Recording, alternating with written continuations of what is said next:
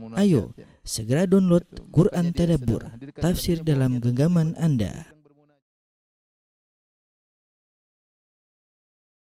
Bismillahirrahmanirrahim. Assalamualaikum warahmatullahi wabarakatuh. Alhamdulillahi ala ihsanih wa syukru lahu ala taufiqihi wa amtinanih wa asyhadu an la ilaha illallah wahdahu la syarika lahu ta'ziman li sya'nih wa asyhadu anna Muhammadan abduhu wa rasuluhu da'ila ridwani. Allahumma salli alaihi wa ala alihi wa ashabihi wa ikhwani. Uh, para rekan-rekan, para dokter, para guru besar ya yang dirahmati oleh Allah Subhanahu wa taala.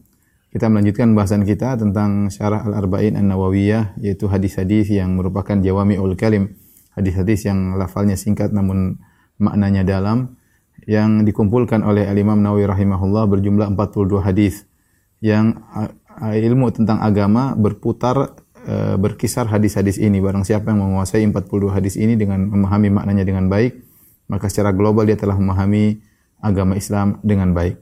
Kita masuk pada hadis yang ke-16 an Abi Hurairah radhiyallahu taala anhu dari sahabat Abu Hurairah radhiyallahu anhu anna rajulan qal ada seorang lelaki berkata uh, kepada Nabi qala lin Nabi sallallahu alaihi wasallam. Dia berkata kepada Nabi sallallahu alaihi wasallam ausini wahai Rasulullah berilah wasiat kepadaku. Qala la taqdab kata Rasulullah sallam jangan kau marah faraddada miraran maka dia ulangi lagi ausini ya Rasulullah berilah wasiat kepadaku berilah wasiat kepadaku jawaban Nabi semua sama la taqdab La taqdab, jangan kau marah, jangan kau marah. Jangan janganlah marah ya. Rawahul Bukhari, hadis riwayat Al-Imam Al-Bukhari ya. Hadis ini uh, hadis yang agung menjelaskan tentang suatu akhlak yang sangat mulia yang merupakan sebab masuk surga yaitu meredam uh, meredam amarah ya. Kita sering uh, berpikir bahwasanya masuk surga itu dengan ibadah-ibadah yang kelihatannya sebagai ibadah seperti baca Quran, seperti haji, seperti umrah, ya, kemudian uh, sholat misalnya puasa. Namun terkadang kita lalai bahwasanya akhlak yang mulia itu adalah juga pintu mudah untuk masuk surga. Ya, bahkan Nabi SAW mengatakan, "Ma min syai'in athqalu fi mizanil mu'min yaumal qiyamah min husnil khuluq." Tidak ada sesuatu yang paling berat ditimbang pada hari kiamat ditimbangan seorang mukmin seperti akhlak yang mulia. Di antara akhlak yang mulia yang uh, memudahkan seorang masuk surga adalah meredam amarah, ya, meredam amarah. Uh, kalau orang tahu bahwa ini adalah ibadah, ya, maka dia akan berusaha melakukan ibadah tersebut. Bagaimana kita berusaha bangun malam? Kenapa kita semangat malam? Karena kita tahu itu ibadah. Kenapa kita menyempatkan diri baca Al-Quran? Karena kita tahu itu ibadah, ada pahalanya. Kenapa kita misalnya semangat ke masjid ya? Eh, mungkin kita ngantuk tapi kita semangat ke masjid untuk berjamaah karena itu ibadah. Tetapi ketika kita disuruh meredam amarah, kenapa kita tidak meredam amarah? Kenapa kita emosi? Karena kurang menghadirkan dalam diri kita bahwasanya itu ibadah. Bahwasanya meredamkan amarah itu ibadah. Sehingga kita melampiaskan kemarahan. Padahal kalau kita hadirkan dalam diri kita meredam amarah itu ibadah sebagaimana saya baca Quran, sebagaimana saya lihat sunnah, sebagaimana saya puasa, meredam amarah juga adalah ibadah, maka kita lebih mudah untuk meredam amarah, terutama kepada orang-orang terdekat kita. Ya, sebagian orang masya Allah marah sama istrinya mudah, marah sama anaknya mudah, ya, marah sama istrinya mudah, marah sama anaknya mudah. Lebih musibah mudah marah sama suaminya, dimarahin, diomelin terus suaminya ya. Oleh karenanya ketika dia tahu bahwasanya meredam amarah adalah ibadah sebab masuk surga, maka dia akan lebih mudah untuk meredam amarah. Jadi hadis ini mengajarkan kepada kita salah satu akhlak yang sangat mulia yaitu akhlak tidak suka marah-marah ya tidak temperamen, tidak sumbu pendek, ya cepat emosi, cepat tersulut, ya maka seorang berusaha melatih diri agar uh, memiliki uh, akhlak yang mulia, tidak suka marah-marah. Saya akan bahas di sini. Jadi hadisnya, ya kita punya materi judulnya la takdab.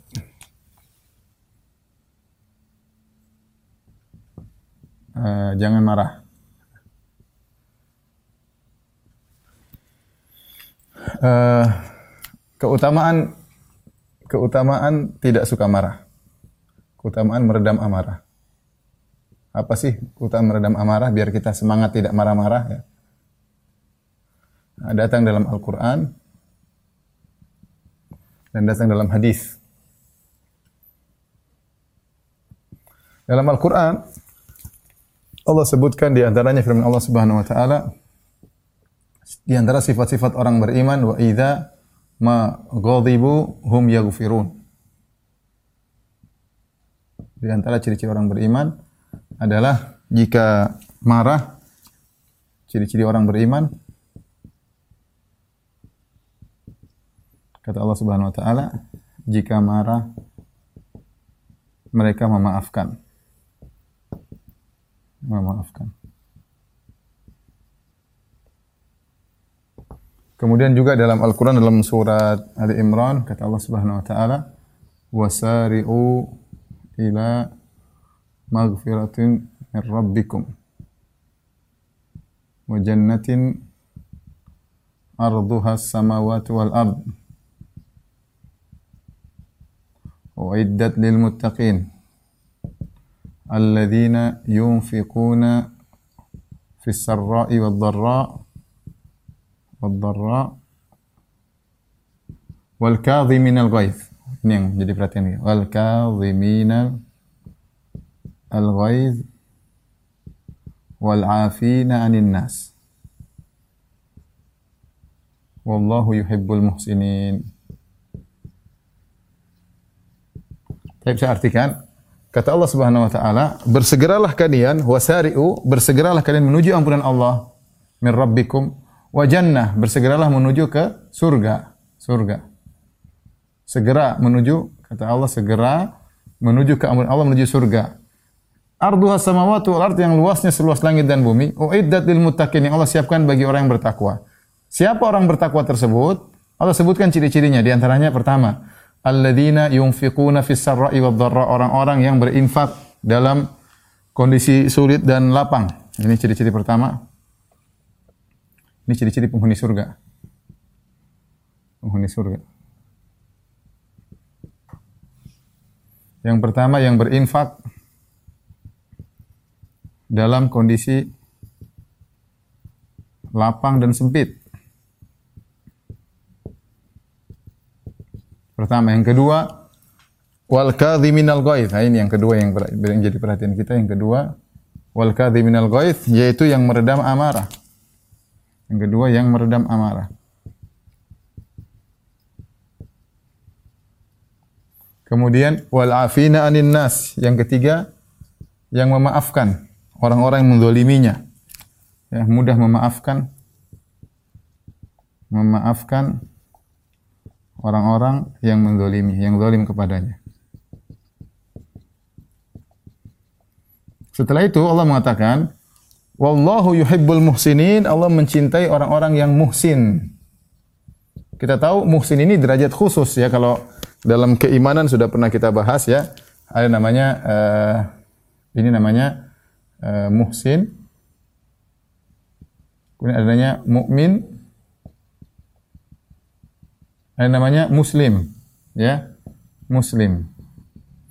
Maksud saya uh, setiap muslim belum tentu mukmin. Ada himpunan, ada himpunan paling kecil mukmin, lebih irisan lebih kecil lagi muhsin.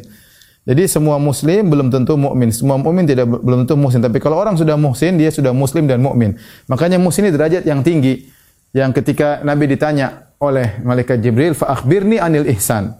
Ya Rasulullah Muhammad kabarkanlah kepadaku tentang al-ihsan. Maka Nabi mengatakan, "Anta budallaha ka'annaka tarahu fa illam takun tarahu fa innahu yarak." Engkau beribadah kepada Allah seakan-akan Allah melihat engkau. Dan jika kau tidak mampu melihatnya, yakinlah Allah melihatmu. Ya.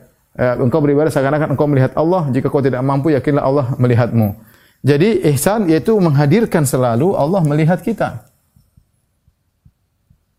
Ketika beribadah menghadirkan selalu ketika beribadah bahwa Allah melihat kita. Kenapa ikhwan para dokter yang rahmatillah subhanahu wa ta'ala? Karena ini ciri-ciri penghuni surga ini, ini berat-berat ini. Ini semua berkaitan dengan akhlak. Perhatikan ya. Allah tidak sedang berbicara tentang konteks ayat ini. Allah tidak sedang berbicara yang sholat, yang sedek, yang apa, yang puasa, yang baca Quran. Tidak. Tapi ini Allah berbicara tentang sifat khusus ciri-ciri penghuni surga yang berakhlak mulia. Yang pertama, yang alladzina yunfiquna fi sarra'i wad yang berinfak dalam kondisi lapang dan sempit. Kalau infak dalam kondisi lapang kita semua bisa melakukannya insyaallah kecuali yang super pelit, pelit plus, pelit, pelit kuadrat ya. Tapi kalau berinfak dalam kondisi sempit, ini tidak semua orang bisa melakukannya.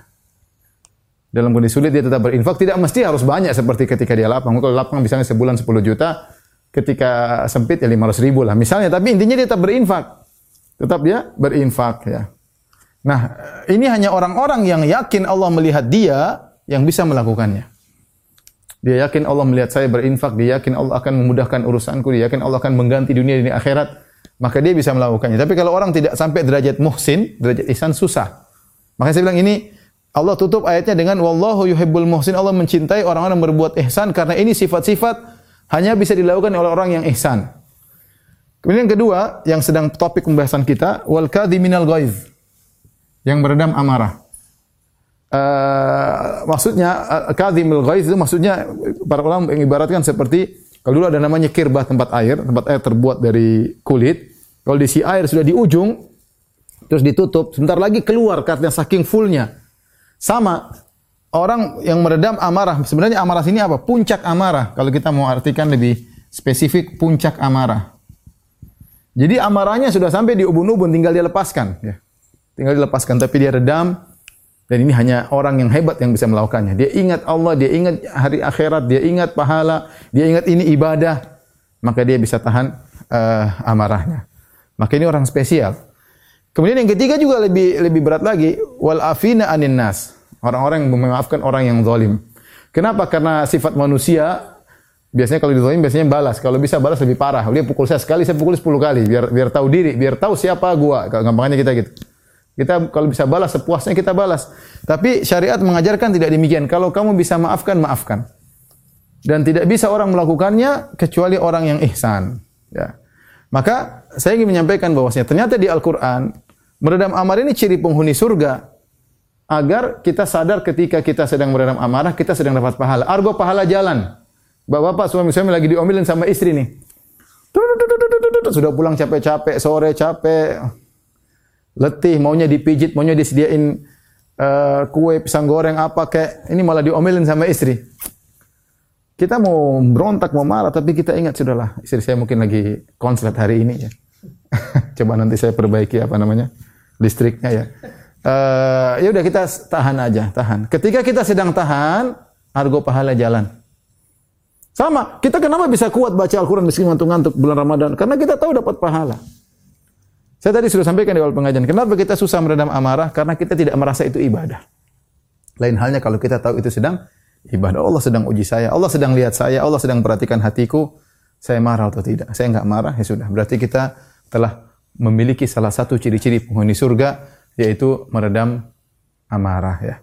Ini dalil Al-Quran tentang keutamaan uh, uh, meredam amarah. Baik. Adapun dari hadis banyak dalil-dalil tentang keutamaan meredam amarah. Yang pertama hadis yang sedang kita bahas. Kata Nabi SAW, La taqdab. Jangan marah. Faraddada miraran la taqdab. Dia ulang-ulang. Ya Rasulullah, berilah wasiat kepada aku. Kata Rasulullah, jangan marah. Rasulullah beri wasiat kepada aku. Jangan. Seakan-akan dia kurang, dia ingin sesuatu yang lain. Seakan-akan dia menganggap, Allah alam, menganggap bahwasanya wasiat Nabi jangan marah sepertinya biasa, hal biasa. Ternyata dia minta lebih, Nabi jawabnya cuma satu, jangan marah. Minta lagi, jangan marah. Dia mikir, kok bisa jangan marah, jangan marah. Sang perawi setelah itu mengatakan, fafakartu ma ma qala Nabi fafakartu hina qala Nabi ma qala. Fawajadtu anna al-ghadab jima'u syarri kullihi. Kata orang tersebut, saya pun lalu merenungkan saya lalu merenungkan uh, Nabi yang mengulang-ulang tadi, Nabi Wasallam yang mengulang-ulang wasiat tersebut. Maka aku dapati wajatu annal ghadaba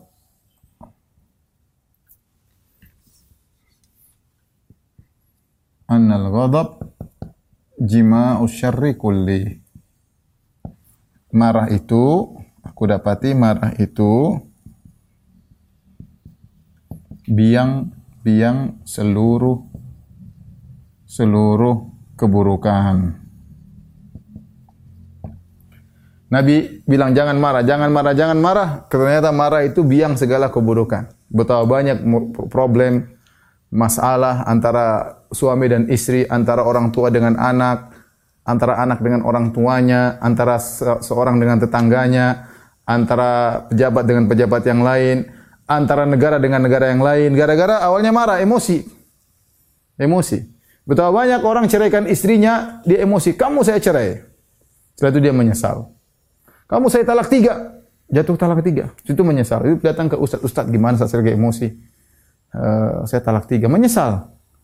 Menyesal. Dan kebanyakan orang yang datang kepada saya kalau sudah mentalak istrinya pasti menyesal. Kebanyakan. Tidak ada yang bilang, Ustaz Alhamdulillah Ustaz, saya sudah ceraikan istri saya Ustaz Alhamdulillah. Enggak ada. Rata-rata orang semua menyesal. Kenapa ketika dia cerai dalam kondisi emosi? Ternyata emosi menghancurkan keluarganya. Udah talak tiga nggak bisa kembali lagi. Sampai istrimu nikah sama laki-laki lain, digauli, dirasakan keindahannya, terus diceraikan baru kamu boleh lagi kalau kamu balik. Kalau enggak nggak bisa. Maka banyak orang yang uh, menyesal, ternyata kemarahannya merusak rumah tangganya. Ya menghancurkan kebahagiaan yang sudah dia pupuk selama puluhan tahun, dia emosi, kamu saya talak tiga, selesai.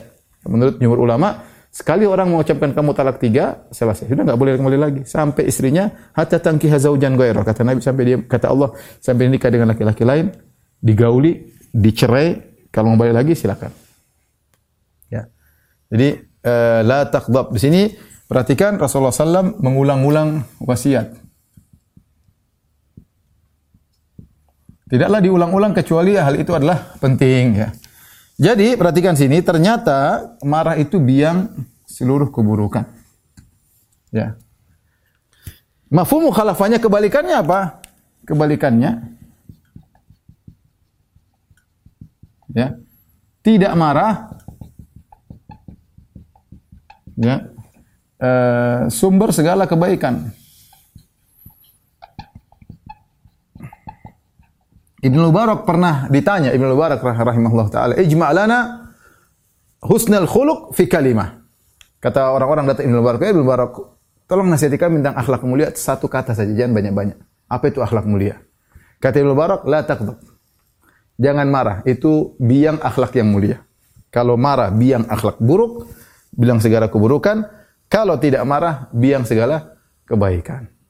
Orang kalau bisa punya sifat tidak marah, luar uh, biasa ya. Sabar ya. Sabar. Tapi siapa di antara kita yang bisa sabar ya?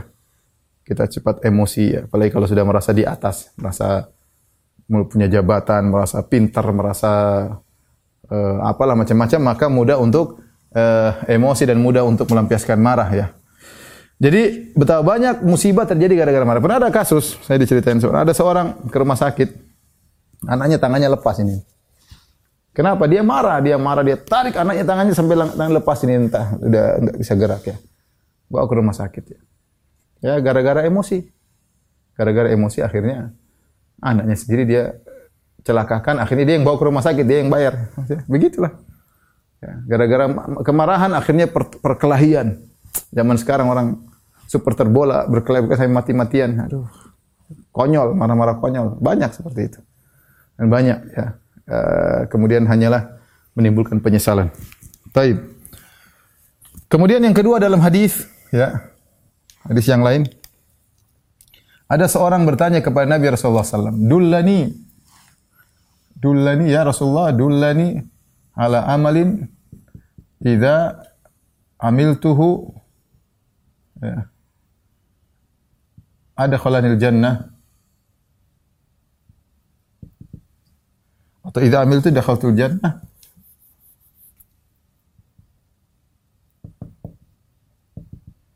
Wala tuksir alayya. Orang ini bilang apa? Ya Rasulullah. Ya Rasulullah. Tunjukkan aku amal yang ringan. Yang jangan yang, yang tidak banyak. Kata dia la tuksir alayya, yang tidak banyak, maksudnya mudah. Jika aku kerjakan mau surga.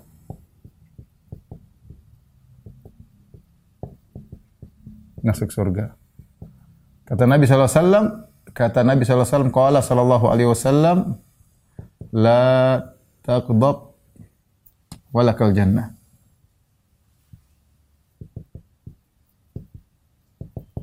Jangan marah masuk surga. Jangan marah kau masuk surga. Tapi perhatikan hadis ini, ini dalil yang sangat tegas bahwasanya tidak marah sebab masuk surga.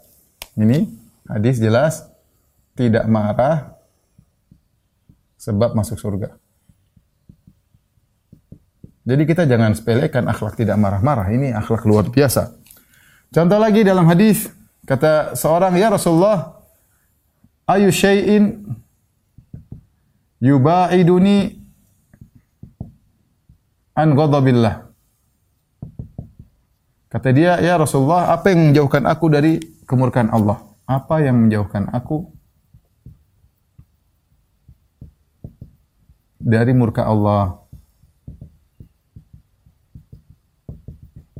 Maka Nabi SAW menjawab, Nabi mengatakan, berkata, apa namanya, uh, apa marah ya marah. Marah membuat orang uh, apa? La taqdab. La taqdab kata Nabi la taqdab. La taqdab. Jangan marah.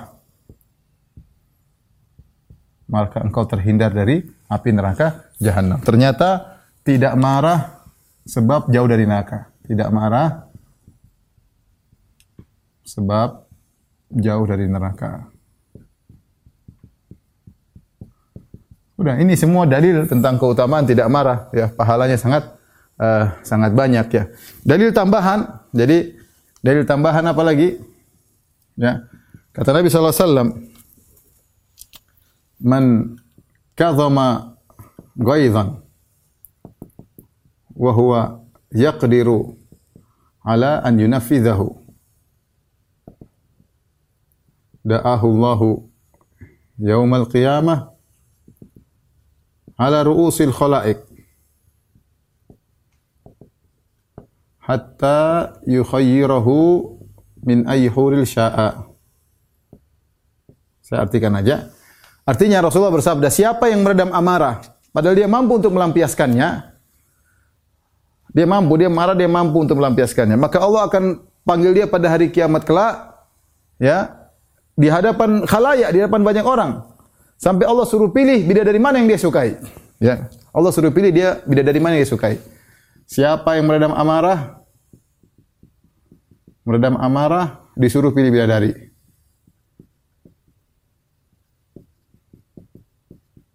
Jadi kalau dokter-dokter lagi dimarahin istri, sabar ya. Dimarahin istri senyum-senyum saja. Nanti istri nanya, "Mas, kok senyum-senyum?" Bilang karena ada hadis Rasulullah bersabda, barang siapa meredam amarah, padahal dia mampu untuk menampar, tapi dia tahan, dia akan disuruh pilih bidadari pada hari kiamat kelak. Mantap. Wow, tambah ngamuk. Eh, tambah ngamuk, saya tambah sabar. Bidadari tambah cantik di akhirat. Santai aja. ini sih teori, kalau prakteknya sulit. Jadi maksud saya, lihat ini se, se, se ubrak, ubrak dalil. Dalil masih ada lagi, dalil masih banyak ya. Bahwasanya tentang orang meredam amarah itu adalah uh, ibadah yang mulia, ibadah yang uh, mulia ya. Perkataan salaf yang indah. Ya.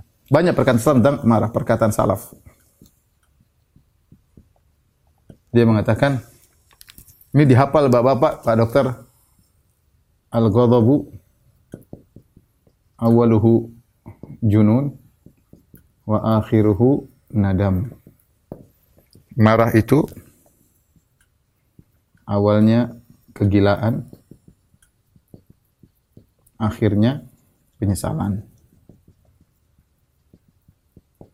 Akhirnya apa? Penyesalan. Orang udah marah, kadang kayak orang gila, ujung-ujungnya hanyalah uh, menyesal ya. Taib.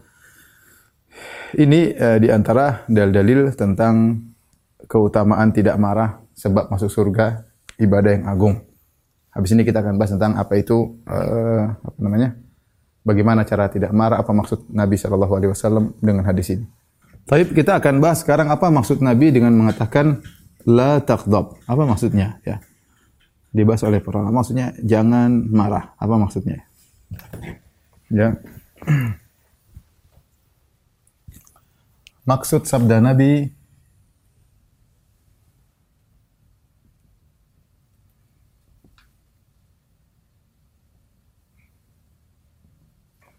La taghdab. Jangan marah. Apa maksudnya? Ya. Baik. Para ulama uh, menafsirkan dengan dua tafsiran. Pertama, uh, hindari sebab-sebab yang bisa menimbulkan marah. Kemarahan, amarah. Ya. Yang kedua, maksudnya adalah jika timbul amarah, maka tahan. Maka tahan amarah tersebut. Dan lawan. Uh, bukan maksudnya, bukan maksudnya menghilangkan sikap marah. Ini mustahil. Menghilangkan sifat marah. Karena setiap orang ya sudah memiliki potensi untuk marah. Ini tidak mungkin. Ini uh, mustahil. Ya, siapa sih yang mau hilangkan sifat marah ya nggak mungkin. Orang pasti punya potensi untuk marah. Tapi maksudnya jangan marah. Pertama, hindari sebab-sebab bisa menimbulkan amarah. Yang kedua, jika timbul amarah, maka tahan amarah tersebut dan lawan. Taib. Yang pertama, hindari sebab-sebab bisa menimbulkan amarah. Di antara uh, ya sebab apa saja yang bisa bikin kita marah kita uh, hindari. Ya. Contoh apa namanya? Uh, menghindari majelis-majelis yang bikin marah. Yang bikin marah, ya. Misalnya kalau kita masuk ke perdebatan majelis, pasti kita ribut sama dia. Udah nggak usah lah, udah hindari aja. Kita dapat pahala termasuk karena kita tidak mau marah-marah. Ya, misalnya uh, yang bisa bikin marah atau uh, menghindari situasi, menghindari pembicaraan yang bisa yang bisa memancing emosi. Ya sudah kita hindari. Ngapain? Ya. Orang kadang-kadang, Ustaz, ini ada orang jelek-jelekan antum. Saya terima, saya enggak saya langsung delete, saya tidak mau nonton. Saya emosi. Saya manusia. Kalau emosi nanti dampaknya ke istri saya, ke anak-anak saya. Apalagi kalau dampaknya pengajian. Nanti kalau sudah emosi orang tanya, Ustaz tapi haram, haram, haram. Saya haramkan semua. Gara-gara saya sedang apa? Sedang emosi. Jadi semua dampak yang bisa bikin kita emosi, kita hindari sebisa mungkin. Kita nggak usah bicara tentang uh, majelis-majelis besar. Kita sama istri saja. Kalau ini hal bisa bikin saya emosi atau bisa bikin ribut dengan istri, kita hindari. Ya, kita hindari. Ini di antaranya. Yang kedua, hindari sebab-sebab di antaranya dengan berakhlak mulia. Berakhlak mulia dan uh, meninggalkan akhlak buruk akhlak yang buruk. Ya. Saya bagi dua ya. Lawannya sekalian, sekalian. Sebab akhlak sebab tidak cepat marah. Perangai yang membuat orang membuat seseorang tidak mudah marah. Yang kedua, perangai sebaliknya. Perangai yang membuat seseorang mudah marah. Membuat seseorang pemarah. Contoh sederhana ya. Perangai yang buat seorang tidak mudah marah. Misalnya tawadhu. Orang kalau tawadhu dia tidak cepat marah-marah. Ya udah ada yang, ya sudahlah, saya ini siapa sih? Ngapain marah-marah, sudahlah. Ya, sebaliknya kalau orang sombong, mudah marah. Orang sombong, wow, cepat marah. Mentang-mentang dia punya kedudukan, mentang-mentang dia pasti dia mudah marah. Apalagi dia punya bekengan. Dia cepatnya apa? Dia punya pistol, punya senjata, di belakangnya ada bodyguard, oh emosi-emosi terus. Kenapa? Dia sombong, dia angkuh. Jadi di antara ciri-ciri suka marah-marah itu orang sombong, entah sombong dengan sukunya, entah sombong dengan jabatannya, entah sombong dengan ilmunya. Orang sombong mudah marah. Ini kaidah udah, ya. Tawadhu nggak suka apa ya sudahlah. Ya. Lihat bagaimana Nabi Musa alaihissalam sama Nabi Khadir Allah sebut dalam Al-Qur'an. Fantalaqa hatta idza ataya ahla qaryatin istata'ama ahlaha fa abau ayyudayyifuhuma fawajada fiha jidara yuridu an yanqadha fa aqama. Berjalanlah Nabi Musa dan Nabi Khadir menuju ke suatu kampung fastata'ama ahlaha. Kemudian mereka minta, berdua minta dijamu. Mereka bersafar lapar. Nabi loh, Nabi Musa sama Nabi Khadir minta makan pada suatu kampung. Fa abau. Semuanya tidak mau kasih makan mereka berdua. Ini bukan ustadz, ini nabi. Minta makan nggak dikasih. Kurang ajar nggak itu orang kampung? Kurang ajar. Nabi yang minta makan. Fa'abau ayyudayyifuhuma. Mereka tidak mau kasih makan sama Nabi Musa dan Nabi Khadir. Sehingga seorang, saya Sa'di mengatakan, lihatlah. Maksudnya seorang kalau ternyata dia mungkin, lihatlah Nabi Musa Nabi Khadir tidak marah-marah. Kenapa kita mesti marah-marah? Tidak dihargai sedikit. Kita kan begitu kadang-kadang. Orang ini kok nggak hargai saya. Kita ya ada kesombongan kita naik. Sudahlah ingat Nabi, Nabi Musa Nabi Khadir aja pernah digituin ya sudah. Kita cari pengakuan Allah aja lah. Tapi kalau orang sombong, waduh, emosinya cepat. Angku sombong sedikit-sedikit apa? Emosi. Ini pertama. Perangai yang membuat seorang tidak mudah marah, dermawan. Dermawan. Yang bikin orang cepat marah, pelit. Pokoknya ibu-ibu kalau dapat suami suka marah-marah biasanya pelit. Percaya deh. Biasanya pelit. Karena sedikit perhitungan. Anaknya dimarahin, anaknya mungkin kacamatanya jatuh. Kamu nggak tahu kacamata berapa harganya, oh, padahal berapa murah. Tapi begitu semuanya perhitungan. Sedikit emosi, sedikit emosi dia otaknya jalan terus emosi. Tidak, ya udahlah repot gimana. Ya. Jadi eh, kalau orang mau mau tidak kalau orang tawadhu dia nggak suka marah. Kalau orang dermawan dia harusnya dia tidak suka marah-marah. Dia dermawan. Udahlah, enggak apa-apalah ini hilang itu hilang biasalah. Tapi kalau pelit, wah cepat sekali apa? Eh, emosi ya. Jadi intinya di antara contoh lagi misalnya akhlak apa? Pelit senyum ya. Orang murah senyum misalnya tidak suka senyum. Ini biasanya karena sombong juga. Kali ini suka senyum. Kalau orang sombong, dia mau senyum susah. Kayaknya senyum itu mahal. Saya nggak mau senyum kepada sembarang orang. Tapi kalau orang tidak sombong sama Bantunya dia bisa senyum, sama pegawainya dia bisa senyum, ya dapat pahala ya Sama tetangganya dia bisa senyum. Ada orang uh, bahannya abus, apa namanya? Sangar wajahnya, senyumnya mahal. Orang gitu cepat marah. Cepat marah. Jadi intinya akhlak mulia itu menghalangi orang dari suka marah-marah. Tapi ini di antara cara kita bisa menghindari amarah dengan sebab-sebab yang menimbulkan amarah, menghindari akhlak-akhlak yang buruk, menghindari sebab-sebab bikin marah. Sekarang jika timbul amarah apa yang kita lakukan? Beberapa kiat yang diajarkan Nabi agar tidak mudah marah, agar meredam. Sudah marah ini ceritanya. Ini sudah marah, agar meredam amarah. E, kalau saya mau klasifikasi bisa jadi tiga dengan perbuatan, e, perkataan, uh, pikiran. Kalau perbuatan, Nabi SAW di antaranya mengatakan apa? Di antaranya berwudu. Ya, Nabi suruh berwudu. Kalau seorang lagi emosi, ya, uh, marah dari syaitan, uh, setan apa tercipta dari api. Kata Nabi, jika kalian sedang marah, maka berwudulah. Tawadda. Berwudu kita, biar kita tenang. Berwudu karena Allah. Menghilangkan amarah. Ini di antaranya. Di antaranya adalah jika berdiri maka duduk. Jika duduk maka berbaring.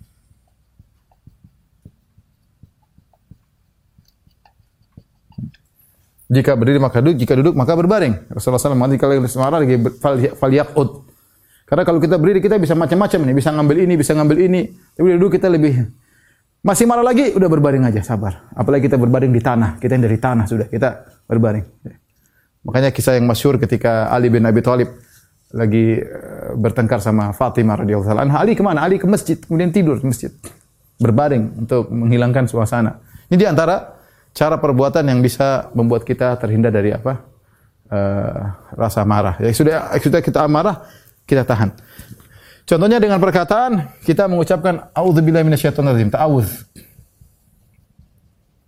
Nabi SAW mengatakan, inilah a'lamu kalimatan law qalaha la dhahaba anhu ma yajid. Saya tahu suatu kata kalau dia ucapkan maka akan hilang rasa emosinya. Lau qala a'udzubillahi minasyaitonir rajim. Jadi kalau orang sudah marah, a'udzubillahi minasyaitonir rajim. Ya, bilang. Jangan a'udzubillahi minasyaitonir rajim. Tahan diri, a'udzubillahi minasyaitonir rajim. Dari syaitan. Yakin ini marah dari syaitan. Kita lagi emosi sama keluarga, syaitan datang. Anda kalau lagi marah sama istri Anda, yakin syaitan datang. Bisik, gue ceraikan aja itu. Masih banyak cewek-cewek cantik udah. Kamu masih ganteng kok, masih banyak yang mau. Ya, masih banyak lah. Setan begitu datang. Ya. Aduh begini, sebentar lagi expire, masih banyak muda-muda, masih banyak janda yang belum laku, masih banyak bunga-bunga yang bisa dipetik. Akhirnya orang emosi ceraiin istrinya. Setan datang. Maka dia bilang apa? A'udzubillahi minasyaitonir rajim.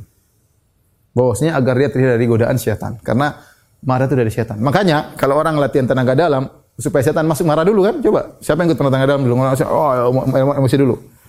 Dia emosi tidak terkontrol, setan masuk. Keluarlah ilmunya, ilmu setan. Karena emosi. Jadi di antaranya agar kita terhindar dari marah, agar kita bisa mengontrol marah, di antaranya auzubillahi minasyaitonirrajim. Di antara yang kedua diam, jangan ngomong. Kata Nabi sallallahu alaihi wasallam, "Idza ghadiba ahadukum falyaskut." Kalau lagi marah kata Nabi, kalau lagi marah diam. Jalah diam aja lah. Diam. Kenapa? Pertama, Anda lagi marah, Anda nggak bisa ngomong dengan terkontrol. Yang kedua, kalau Anda lagi marah sama orang, orang depan juga tidak bisa menangkap perkataan Anda dengan baik. Ya sudahlah, mending kita diem. Jangan jangan dengar perkataan sebagian orang, kamu kalau lagi marah lampiaskan. Lampiaskan dalam dadamu, keluarkan. Enggak, itu malah api dalam sekam semakin bergejolak, semakin eh, bergelora kalau kita lampiaskan. Udah diem. Makanya orang yang sedang marah, hakim yang sedang marah tidak boleh memberi keputusan.